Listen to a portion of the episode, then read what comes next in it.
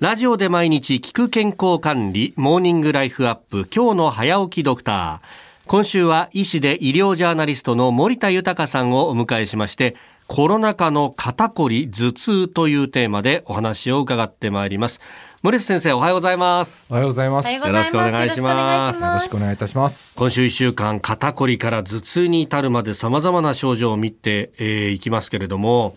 いやー、もうみんな周りも含めてですね、肩こるよねと、はい、これコロナ禍でひどくなってる人多いんじゃないですか。はい、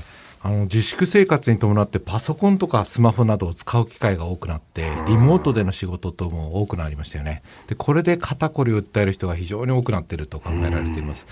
厚生労働省の統計で、はい、自覚症状のある体の不調を訴える割合を調べましたところ、はい、肩こりは男性では第2位、女性では第1位に上がっていたんですね。どんなに首を動かしてもダメだなみたいなね、元気もなくなっちゃいますよね。いや肩こりの原因にはいろいろなものがあるんですですけれど、はい、多くは血液の循環が悪くなることと考えられているんですね。で頭の重さっておよそ5キロぐらいあるんですけれど、ボーリングの球をこう背骨の上に乗せているようなものなんですよね。でこの姿勢がまっすぐだった場合には、背骨の上の頭をバランスよく支えられますので、そんなに首に負担がかかんないんですけど、はい、頭がちょっと前に動いたい状態、いわゆる首をかしげた状態だと、首とか肩に約3倍以上、すなわちですね、20キロぐらいの負担がかかるというふうに考えられています。そうなんですか。ですから姿勢が悪いことが、そのうちこの肩こりにつながるとも考えられてるんですよね。じ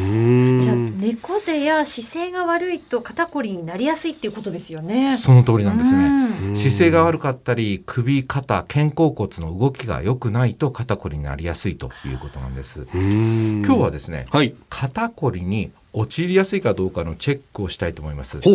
まずですね、両手のひらをくっつけていただいて、はい、で両腕をくっつけていただいて、両腕をくっつける、はい、両肘も目の前でくっつけていただきたいと思います。両肘もくっつける、ちょうどこう拝んでるようなポーズ、拝んでますね、はい、大丈夫ですか、はい、でそのまま、はい、このくっつけた両腕を上の方に上げていくんです。どこまで上がるかって、よいしょ。新業さん、肘の部分が、目の部分がまで上がってますよね。結構上がってますよね。よいしょ。飯田さん全然上が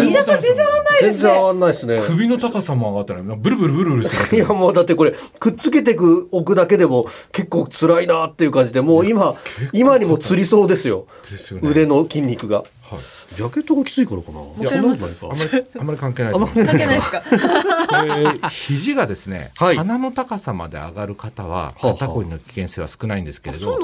肘が唇の位置までしか上がらない人は軽い肩こり、そして顎まで上がらないという人は重い肩こりの可能性があります。私、顎どころじゃないですよ。胸ぐらいですよね。胸ぐらいで止まってますね、これ。首までもいかない。首周り、肩周り、そして肩甲骨がすごく硬いということなんで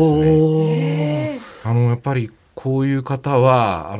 飯田さんのような方は、はい、肩こり気をつけていただきたいんですけれど、やはりですね、パソコンによるリモートワークが肩こりの原因となっているというのも考えられていますから、今日はですね、その肩こりになりにくい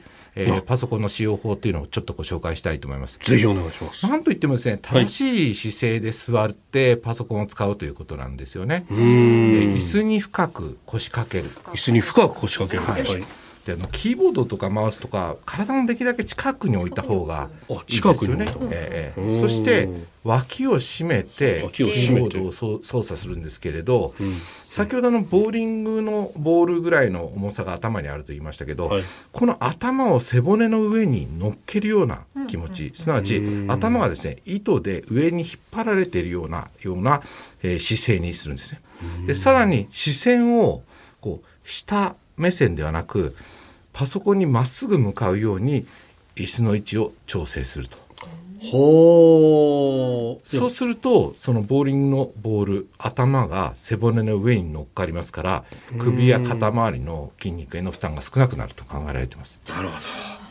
コロナ禍の肩こり頭痛、医師で医療ジャーナリストの森田豊さんでした。先生、明日もよろしくお願いします。よろしくお願いいたします。